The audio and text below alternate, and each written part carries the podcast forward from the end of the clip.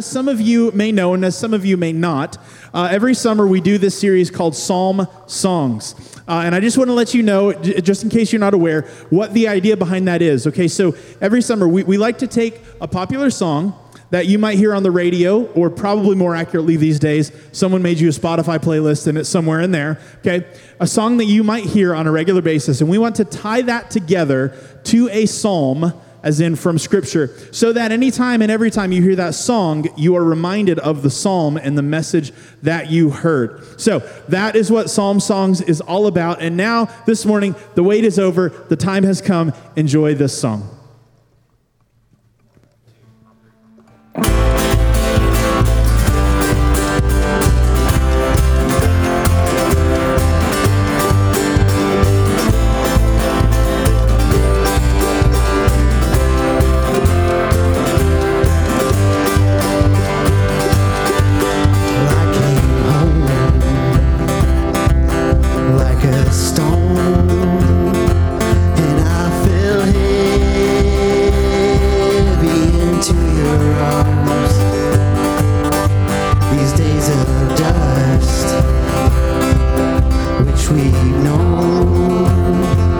will blow.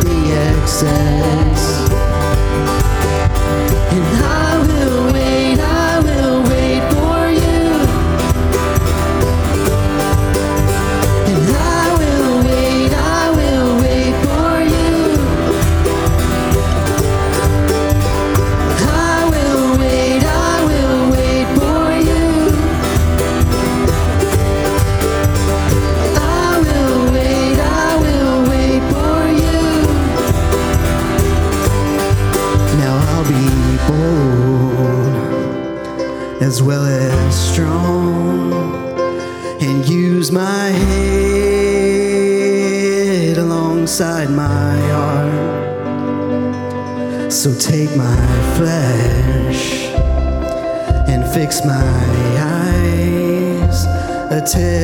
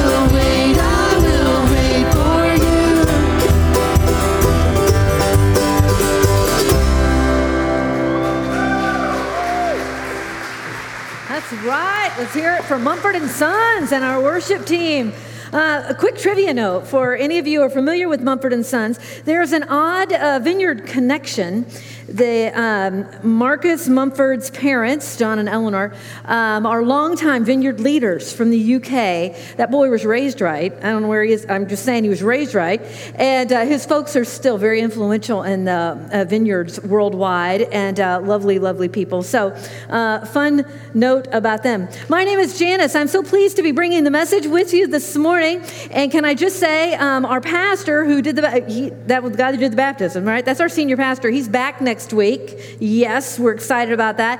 Uh, but you know how it is when he hasn't been in the in the pulpit for a while, uh, you might need to pack a lunch. That's all I'm saying. You know what I'm saying? He's going to be loaded for bear. We're going to be glad to have him back. Well, today we are going to be looking at a couple of Psalms, but I'm going to mix it up a little bit. Uh, we're going to start in 1 Samuel 17, if you're looking for a spot to, to camp uh, with your devices or your Bibles that you brought with you.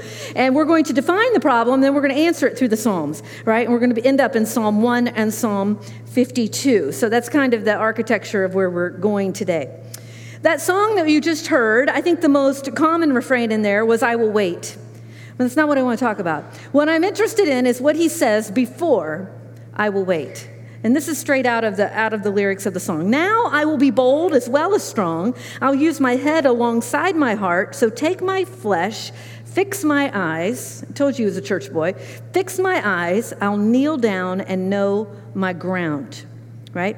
The Bible is full of instruction about standing your ground, knowing your ground in order to stand. Uh, Paul talks about it to the Ephesians. You don't have to go there, but it'll be up on the screen. Ephesians 6 10 through 13. Finally, be strong in the Lord and in his mighty power. Put on the full armor of God so that you can take your stand against the devil's schemes. For our struggle is not against flesh and blood, but against rulers, authorities, against the powers of this dark world, spiritual forces of evil in the heavenly realms. Therefore, put on the full armor of God so that when the day of evil comes, because, folks, it will come, when the day of evil comes, you will be able to stand your ground. And after you have done everything, to stand. See, in Ephesians, Paul is inviting uh, the, the church in Ephesus to become mature in their faith. He is saying, don't be blown around by every wind of doctrine, depending on how your version calls that, blown here and there by every wind of teaching uh, by the cunning and craftiness of people and their deceitful uh, scheming. Instead, speak the truth in love.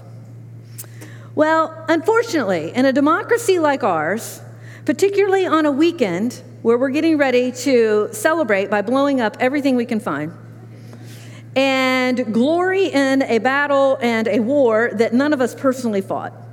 I think that some of us can get a little distracted by what it really means to stand our ground. What does that what does that really mean to us? Now we can misplace that. Now don't get me wrong, I love history. Um, in a previous season of my life, I taught colonial American history at the college for several years. And I absolutely love digging into the, the primary resources of that and seeing some of the nitty gritty details behind why the Revolutionary War was fought and how all that stuff happened. But here's what, here's what I want to latch on to about that for you this morning. It's just a little side history note to go with it. Do you know that in the earliest days of the colonies, before we're actually a full fledged United States of America, in the earliest days of the colonies, there is a distinct suspicion of any standing army. Now, a standing army is a foreign fir- uh, term for us, but a standing army means a professional army, meaning what we have today. People who are paid to be soldiers. They do their stint in the army, and that is their sole source of income. So they are they're fighting for a paycheck, right? Sort of, right? The, the concern with that is if your sole reward for, for fighting in a war or, or your primary motivation for fighting in a war is that paycheck, then somebody else who comes along and gives you a better paycheck. That's problem, right? Your loyalty is at question. We call those mercenaries. People who fight for a paycheck for any cause, we don't care, just give me the money. Then that we call that a mercenary. There was a distinct uh, concern, mistrust of anybody who would do that. So that's why you had a fighting militia. You had a volunteer militia. That means these guys made their living off the land or in business, commerce, whatever it is. But because they owned land, they could be expected to defend their own little square plot of three feet, whatever it is that you own. We will trust you because your motives are pure. You would be willing to fight and defend your ground. There was a concern. Now, you all know the story, right? Maybe you don't. We actually did employ uh, Hessian soldiers. We actually did employ the French to come over and help us help us win. But there was still a distinct. Mm, I don't know if we can trust these guys, right? Because they'll swing the other way if somebody else makes peace with them. So, so we wanted people who actually were vested in the ground that they were defending, right? Because here was the thought you cannot honestly fight for ground that you do not know. You cannot honestly fight and defend and passionately defend ground that you are not vested in. And I want to suggest to you this morning that when Scripture tells us to stand our ground, I think it's hard to stand our ground against the devil and his schemes if we do not have a personal connection to the ground that we're being told to defend, to the ground that we are committed to. A lot of us are really acting like mercenaries. We're running around trying to defend a truth that we really aren't deeply connected to. Now, I'm not talking about picking a fight on an internet all right or uh, with anybody about some current uh, you know issue of the day or topic of the day i'm talking about knowing your ground and recognizing a scheme of the devil uh, a recognizing a scheme to shake your faith recognizing the scheme of the devil to make you mad recognizing the scheme of the devil to make you doubt so it seems fitting on a weekend like this, uh, of celebrating battles of old, that we should look at a really famous battle in Scripture um, that happens to be um, one where the author of the Psalms was involved. So, 1 Samuel 17. We're going to be living out of 1 Samuel 17 for quite a bit, and I'm going to read a little bit, talk a little bit, read a little bit, talk about okay? Here we go, 1 Samuel 17. Now, the Philistines had gathered their forces for war and assembled at Socoh in Judah. I don't know how to pronounce these places. I've never been there. That's not real important, right? They pitched camp at Ephes Dammim between Socoh and Azekah, and Saul and the Israelites assembled and camped in the valley of Elah and drew up their battle line to meet the Philistines. The Philistines occupied one hill and the Israelites the other with the valley between them. A threat has been lodged and the threat has been matched. You've actually matched the threat. Now, the Valley of Elah is a real place. It's a real spot. You can go visit it today if you want to do that. And you can see, you know, you look it up on YouTube. You can see the scope of this battle land. There's a dry riverbed that runs through it, easily the place where David would have picked up stones. And, you, and, and they even did a sound check. You can stand in the valley and holler up, and you can hear it up on the hill.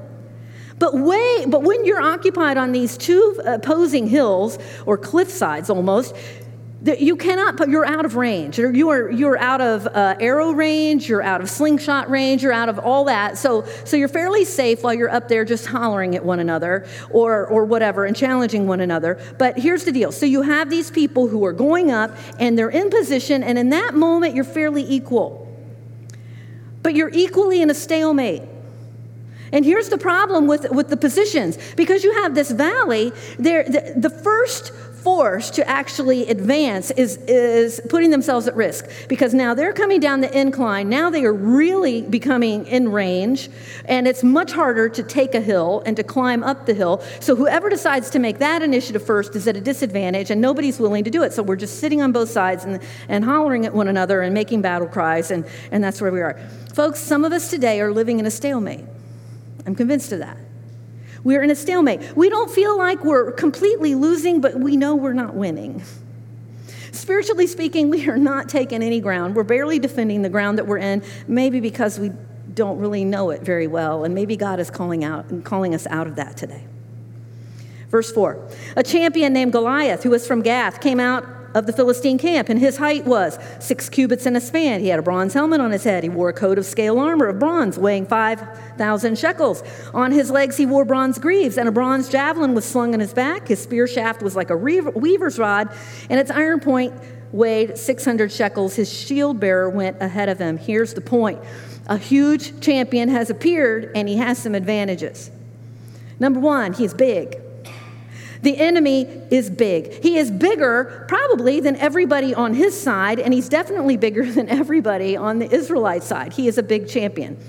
The fact that he is a champion means that guess what? He wins a lot. He's Goliath, wins a lot, right? He hasn't lost a lot. The only way you get called a champion is he's won a few blue ribbons or he's put a few people down, right? Everybody knows that he has a record. He has a record of winning, as a streak, if you will. He has weapons that you don't have. You can look at the weight and the size and all the rest. You know what the bottom line is? He has weapons that the Israelites do not have. He has weapons the Israelites can barely carry. Let's be real, right? They don't have those kind of weapons, and that's a, that's a problem. Do you know that in this period of history, Israel has no access to armor? They have no access to armor. The Philistines are seafaring people, and they have they come from the, the coast right along the Mediterranean Sea. I didn't put a map up here, but imagine, if you will, Mediterranean Sea, the coast, right? And they and they get a lot of their stuff by trading across the Mediterranean Sea. I don't know if they're close to mines or whatever, but they have metal that the Israelites do not have, and we know this because several chapters earlier in 2 Samuel it says this: the Philistines assembled to fight Israel with 3,000 chariots, 6,000 charioteers, and soldiers as numerous as sand on the seashore. That means the guy counting from Israelite side got tired of counting. We have 3,000 chariots, and they're double, double, double man, 6,000 charioteers, and a whole bunch of foot soldiers, right? Not a blacksmith could be found. This is out of 1 Samuel 13, 18 through 22, if you want the reference. Uh, not a single blacksmith could be found in the whole land of Israel because the Philistines said, otherwise, the Hebrews will make swords or spears. So all Israel went down to the Philistines to have their plow points, mattocks, axes, and sickles sharpened. So we'd have a truce long enough that, can you get my, my, you know, I need my equipment ready for harvest. Can you get that? And they would sharpen that for them and send them away, and we'd fight another day. So on the day of battle, verse 22, not a soldier with Saul and Jonathan had a sword or spear in his hand, only Saul and his son Jonathan had them.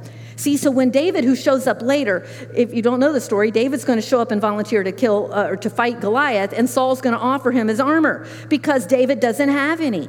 Saul has it. Do you also remember that Saul's a foot and a half taller than everybody in his army? If there was anybody who was capable size wise to fight Goliath, it was Saul. But no, he's going to put this huge set of armor on this young man who, you know, probably isn't even fully grown yet. And he's like, nah, it doesn't work, right? Here's the deal. They don't have those kind of weapons. They don't they can't they can't match the weapons of the other side. In this particular period of history, all armies only had about three basic types of, of, uh, of battle, uh, of men, troops. What do I want to call them? All right. Number one, they have cavalry. They have anybody employed with a horse, whether it's chariots or armed men on horseback. The Philistines have them, but useless in this particular valley. It's too steep for those chariots. That's a loss. You're not going to use those. So anybody they have is going to stay up on that hill. Next, you're going to have infantry. That's foot soldiers who are armed for battle. That's Goliath. Goliath is an infantryman. He has, has sword, shield, and, um, and armor of some sort. And then, thirdly, you have projectile warriors. Projectile warriors are obviously going to be from a more impoverished area, which is the Israelites, and they can either shoot arrow or slingshot right? They have a little leather pouch taking stones of various sizes. The size of the stone determines how far it will go and what the force is on it. And they were deadly accurate with a slingshot. Deadly accurate with a slingshot, okay? Ancient paintings depict slingers hitting birds out of midair. The Irish were known to be able to hit a coin as far as their eye could see. There's even record of this weird little tradition among the Balearic Islands, which is right off the coast of Spain, where the parents, mean spirited parents, trained their children in slinging by putting their breakfast on a pole, and they couldn't have their breakfast until they knocked it off. Can you imagine? Can you imagine telling your child they couldn't have any breakfast until they won a blue ribbon at something or did, you know what I mean, or showed some skills? I mean, you'd learn, wouldn't they? They learn in a hurry. All right, I'm not suggesting we do that. I'm just saying that what we're saying is, and even the, in Judges, we learned that the Israelites were expert slingers. Right? Among a force of 26,000 Benjamites, 20, for Judges 2015 says, among all these soldiers, there were 700 select troops, they're like the SEALs, right? Who were left handed. Each of them could sling a stone at a hair and not miss. Now, listen, Slingers might appear to be the most disadvantaged in a battle. You don't have armor, you don't have swords, you don't have whatever, but God can take what we consider a disadvantage and win with that. There are places in our life where we may need to hold our ground when we feel completely outmatched. Doesn't matter if we feel outmatched. God can handle those moments. Don't get discouraged by the size of the other guy and the resources that the enemy is throwing at you in those moments. All right? Verse 8. Goliath stood and shouted to the ranks of Israel, Why do you come out and line up for battle? Am I not a Philistine? And are you not the servants of Saul? Choose a man have him come down to me. If he's able to fight and kill me, we will become your subjects, and if I overcome him and kill him, you will become our subjects and serve us. Then the Philistine said, This day I defy the armies of Israel. Give me a man, let us fight each other. On hearing the Philistines' words, Saul and all of the Israelites were dismayed and terrified. Verse 16. For 40 days, the Philistine came forward every morning, every night, and took his stand. Every day, every night, he comes out and says the very same thing. Can I say to you that, that um, those kind of daily attacks can wear you down? Now, let's talk a minute about what, what Goliath is suggesting. What, what Goliath is suggesting is something we call single combat. Now, there's record of this throughout history as well, right? There are times when it's like, you take one guy, we'll send one guy, we'll let him fight, and, and ostensibly, oh, how nice. Now nobody else has to fight or die. Baloney.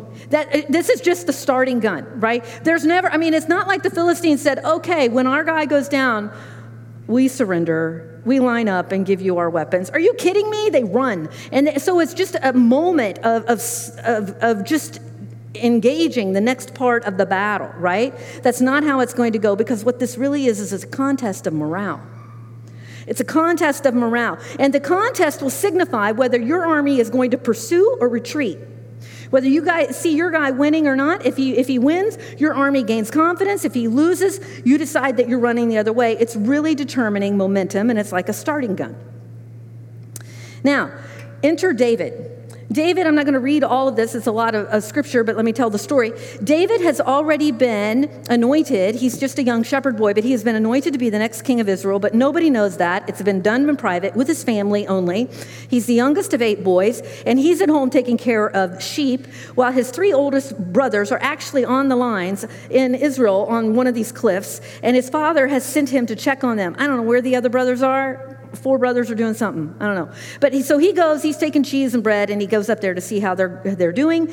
And when he gets there, he hears it. Verse 20. Early in the morning, David left the flock in the, share of, uh, the care of a shepherd, loaded up, set out as Jesse had directed. He reaches the camp as the army was going out. This is important. The army goes out to its battle lines. The army goes out and shouts the battle cry. This is Israel.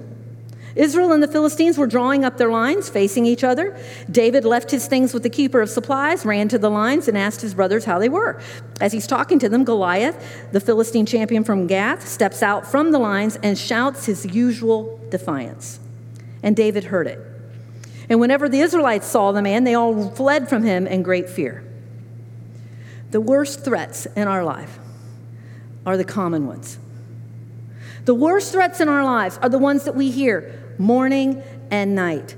The enemy comes at us with the same things, right? We have bullies in our life that say the same things all the time, who demean us, who discourage us, who taunt us. And the things that we're struggling with are probably repetitive.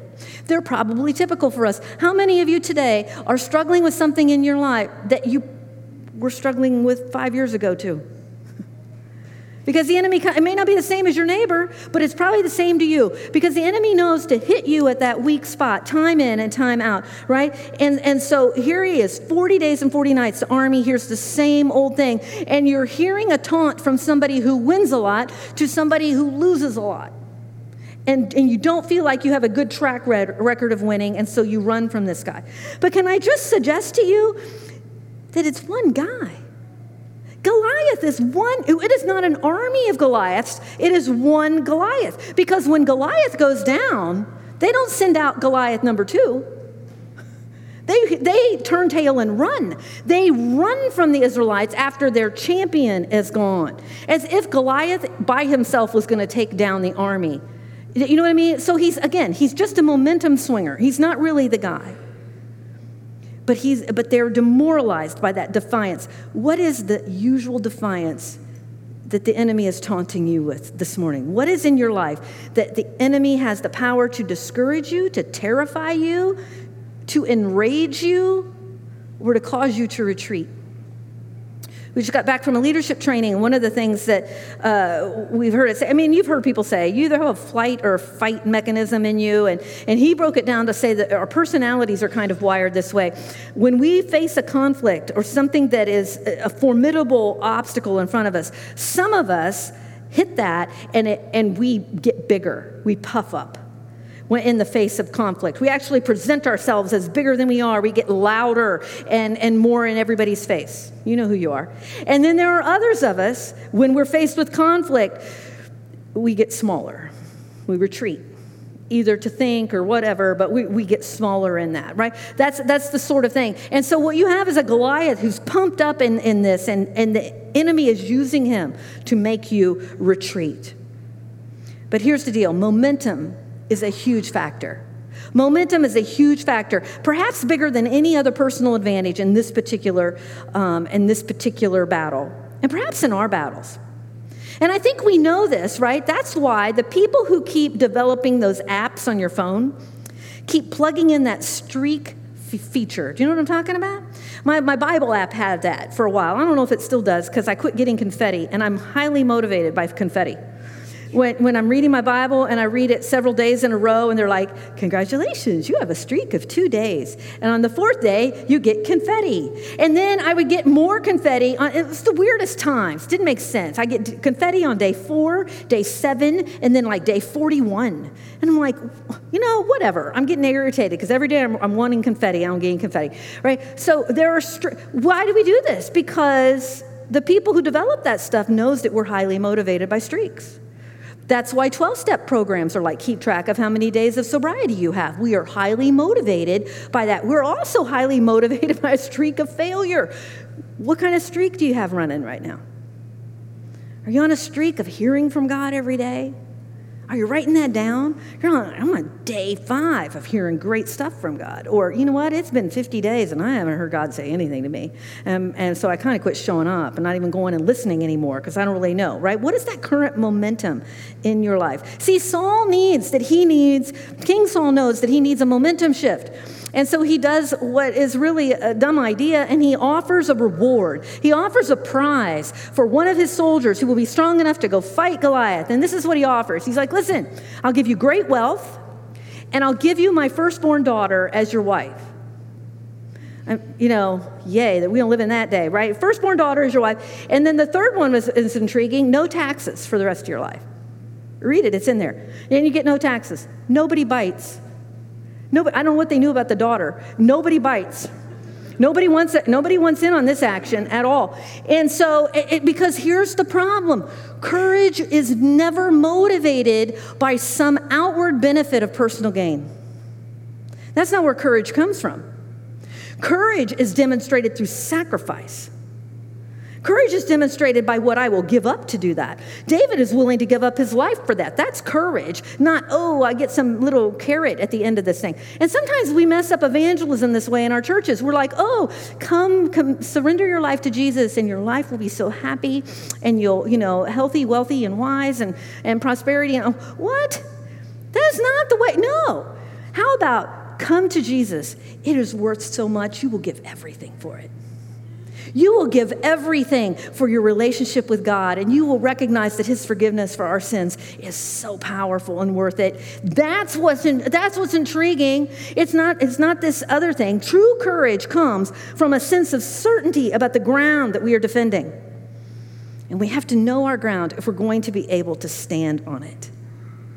Well, David shows up, and David is annoyed by the whole thing right? He shows up, and when Eliab, David's oldest brother, heard him speaking with the men, he burned with anger at him and asked, Why have you come down here today? You can just hear the scorn in this, right?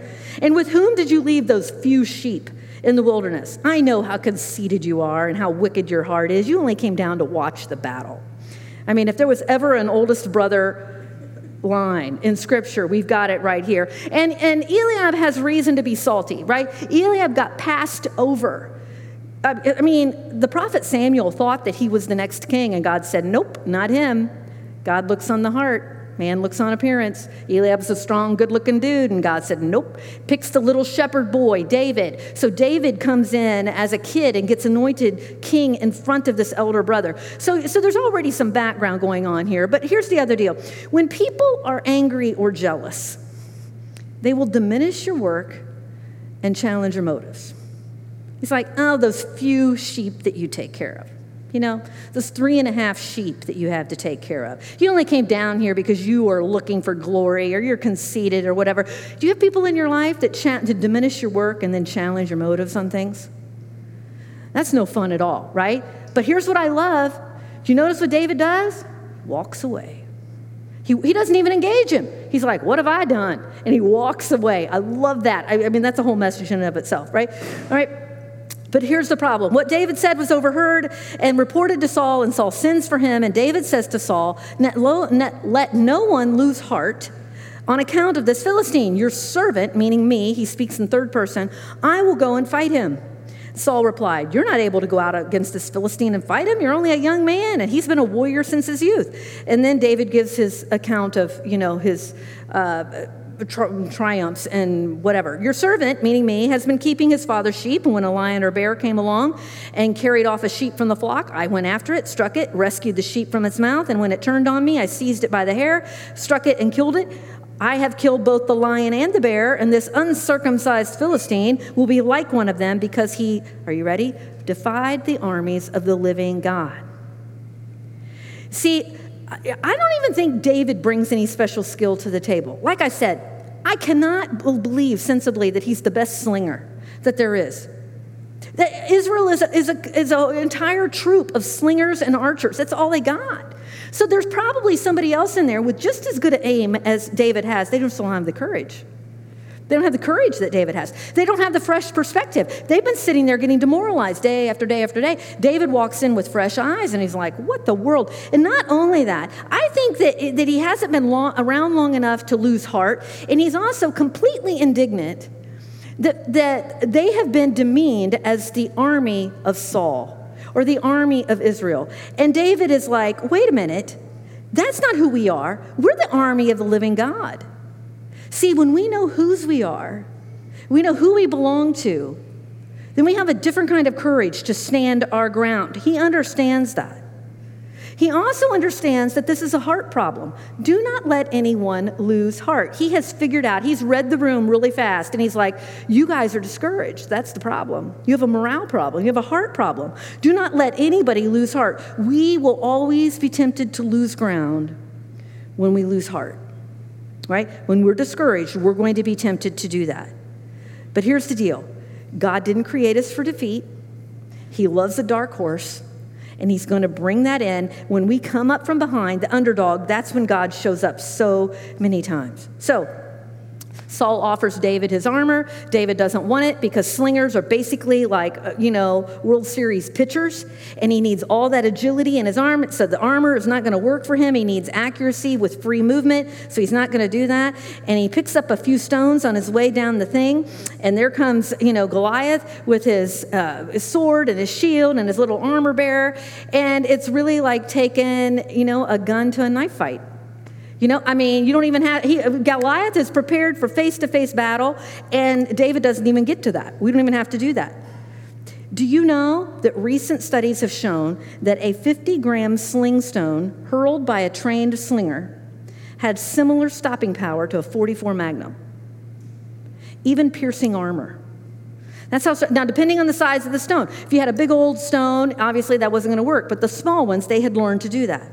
So, as the Philistine moved closer to attack him, David ran quickly toward the battle line to meet him, and reaching into his bag and taking out his stone, he slung it and struck the Philistine on the forehead. It, the stone sank into his forehead, and he fell face down on the ground. So, David triumphed over the Philistine with a sling and a stone. Without a sword in his hand, he struck down the Philistine and killed him. David ran over and stood over him. He took hold of the Philistine's sword and drew it from its sheath. And after he killed him, he cut off his head with the sword. When the Philistines saw that their hero was dead, they turned and ran. And when the men of Israel and Judah surged forward with a shout and pursued the Israel, uh, the Philistines to the entrance of Gath and to the gates of Ekron. Right? This single combat may have started as a battle, but it certainly didn't end it. It gives the army of Israel the encouragement and confidence they need to stand their ground. Now, why do we have to talk about David cutting off the, the enemy, uh, the enemy's head? Here's why. Because in a valley with that, where the army is that far apart, they, they are clearly concede that their champion has fallen down. But you know, how dead is he? To me, from a distance, you don't know. But when someone separates their head from their body, they don't know much about biology, but they've never seen that get fixed. Do you know what I'm saying? It's like, okay, now we really don't have a guy. Now we know, right? So to separate somebody's head from their body is a signal to people very, very far away that we got him and we, he ain't never going to get up again. And now they turn tail and run, right? So that's not only a war trophy, that's what they're doing to demonstrate, a, uh, a, uh, you know, evidence that, that somebody has really been taken out. And so this gives the, the army of Israel the, the courage they need to stand their ground. All right, now let's, let's get to, to the Psalms, right? I think sometimes we talk about how great David is in the story, and I'm just intrigued by what it is that keeps us from standing our ground. In verse 20, David had reached the camp just as the army was going out to battle positions and making their war cry. That's what Israel does every day. And I think that, like the army of Israel, sometimes we can get in the right spot. We can line up for war. We can say all the right things we can make the battle cry, and then we still run in fear when the enemy shows up. It takes more than just lining up and saying the right things. Here's what David says in the Psalms Psalm 1 Blessed is the one who does not walk in step with the wicked, or stand in the way that the sinners take, or sit in the company of mockers but whose delight is in the law of the Lord and who meditates on his law day and night. That person is like a tree planted by streams of water, which yields its fruit in season and whose leaf does not wither. Whatever they do prospers. And then Psalm 52, 8 and 9 sounds just like it. But I am like an olive tree flourishing in the house of God. I trust in God's unfailing love forever and ever. For what you have done, I will always praise you in the presence of your faithful people and I will hope in your name, for your name is good. See, for David, our ability to flourish, our ability to stand our ground, he likens to being a tree. A tree that quite literally is grounded in the correct location. Quite literally has everything to do with the roots of being planted next to a good source of nutrients. Where it is that you are location, location, location. So, number one, I believe that we can stand our ground most effectively when, number one, we are grounded in God's Word. This sounds so elementary, but folks, we never get over it. We never get over needing to be in God's word that way. The things that we meditate on matter. And, King, and David is talking in a time when he doesn't have access to half the scriptures we have. He's writing scripture at the moment. He's got the, he's got the first five books of the Old Testament, maybe. He doesn't have much more than that that he's meditating on when he's talking about God's laws. The things we think about all day long matter to us. What are we filling our mind with? You know, those of you who are on a health kick of any kind, I bet you're kind of tracking your, your bodily intake. Maybe you're keeping track of how much water you take in. Maybe you're writing down macros and carbs and whatever. And you, maybe you have a food diary. You're writing down every single thing that you put in your mouth. Can you imagine if we kept a mind diary? And we kept track of everything that we thought about all day long? You guys are really quiet. The first service started laughing at this point. They were like, oh, I don't, I don't know about it. Could you imagine if we began to think about that and we were like, okay, what did I think about from, you know, nine until noon? I better write that down. Whatever. Are you, I mean, if we logged everything we put in our mind, everything we put in front of our eyes, every useless controversy that we got caught up in, can I just say that fighting through social media is not standing your ground? No revolution will ever be won there. There will never be there will never be fireworks and cherry pie and a holiday on whatever battle that you think that you just won through social media. That is not, what, that's not what it means to stand your ground. That, unfortunately, is like playing Goliath. That's like coming out and shouting a defiance and hoping other people run and hide in their tents from you, but it's without being truly vulnerable yourself. See, David was writing worship music while his brothers are out there you know, being submitted to, these, uh, to this defiance every day. They were not grounded in God's provision and his promise. Number two, I think we can stand our ground most effectively according to what David is teaching us in the Psalms when, number two, we are connected to faithful people. When we are connected to faithful people, David says, walking in step with the wicked, the ungodly, standing with sinners, sitting with mockers, right? That's not the way to flourish. That's not how you flourish. Association matters. And, and, and I hear you going, yeah, but Jesus ate with sinners, we're supposed to eat with sinners. Jesus ate with sinners, but he didn't keep in step with them. He didn't keep in step with them. He wasn't keeping up with them, right? He wasn't becoming more like them as he was meeting with them. Influence matters. And so you know the difference. You know the difference when you're hanging out with people in an attempt to introduce them to Jesus, and you know whether your association with them is drawing them closer to God or distancing you from God. We know the difference there, right? And when that begins to happen, we have to back up a little bit and we have to think about it. Have I drifted because of my friendships and community, or is my friendships and community pushing me closer to Jesus? Number three, we can stand our ground most effectively when we are present in the house of God when we are present in the house of God. Now, listen, this is not, you know, a message from, you know, a modern day group of pastors that are eagerly trying to recover their churches after COVID. This is David teaching in a time when there is no building to go to. He doesn't even have, the, the temple will not be built until Solomon does it. So he doesn't even have anything except a tent that they're talking about that he could possibly be talking about here. But he recognizes the importance of being in the presence of the organized corporate assembly to worship God. He understands the importance of that. He says, I am like an olive tree flourishing in the house of God. I trust in God's unfailing love forever and ever. For what you have done, I will always praise you in the presence of your faithful people. See, I flourish and I stand my ground better when I make an effort to worship and praise God in a corporate setting, the presence of other faithful people contribute to my ability to thrive. They do. And if we're going to stand our ground, we've got to know our ground. We're going to have to get in the Word. We're going to have to consider our associations, right? We're just going to have to do those things. And we're going to have to be willing to gather with God's people because that's where we thrive. Let's pray. God, I thank you today for the ability for us to assemble and to meet together. I thank you that we don't have to fight for that privilege and that we live in a place that we can do that. But God, at the same time, help us not take that for granted. There's been so many times and places in history where that's not been the case. And yet people still thrived in their relationship to you because they sought it out privately. They found a way to assemble privately. We don't even have to do that. So we thank you for that. God, we thank you. But God, this morning I pray that you would you would make yourself even ever clearer to us. And for those of us who know that we go to the right place and we say the right thing, but we're struggling because we know that we're still a little disconnected and we're not as close to you as we want to be. Touch us today. Speak to us today. In Jesus' name, amen. All right, for those of you who are new here, this is how we like to close out. These people who've just appeared up here are our prayer team and, uh, and they're here available to pray for you. Can I just uh, throw in an extra word? This morning, that one of the prayer team members, actually two of them, always come and, and pray over whoever's speaking, and, and uh, they don't know anything about the message. They didn't get any tips.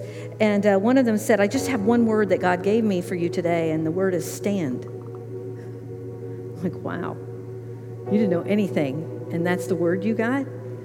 That's how God speaks to his people who are preparing. And so these people are prepared to pray over you, and they may have some words that are straight from God for you.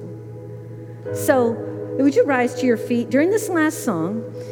You can, you can stand there and enjoy the song, or if you want, you can walk up to any person up here and they would be pleased and happy to pray with you. So, here's a couple things. Where in your life, where in your life do you feel like you've said the right things and you're showing up, but you still haven't been standing your ground? Maybe there's someone in here today who feels totally outgunned. Whatever it is that you're up against, you don't feel like you have enough resources for, for the battle. Come let someone pray over you and hear what God wants to say. Or maybe you want to know your ground better. You have courage, but you really feel more like a mercenary than someone who's really vested in your ground. Let's go into this next song. Come up and get prayer if you would like it.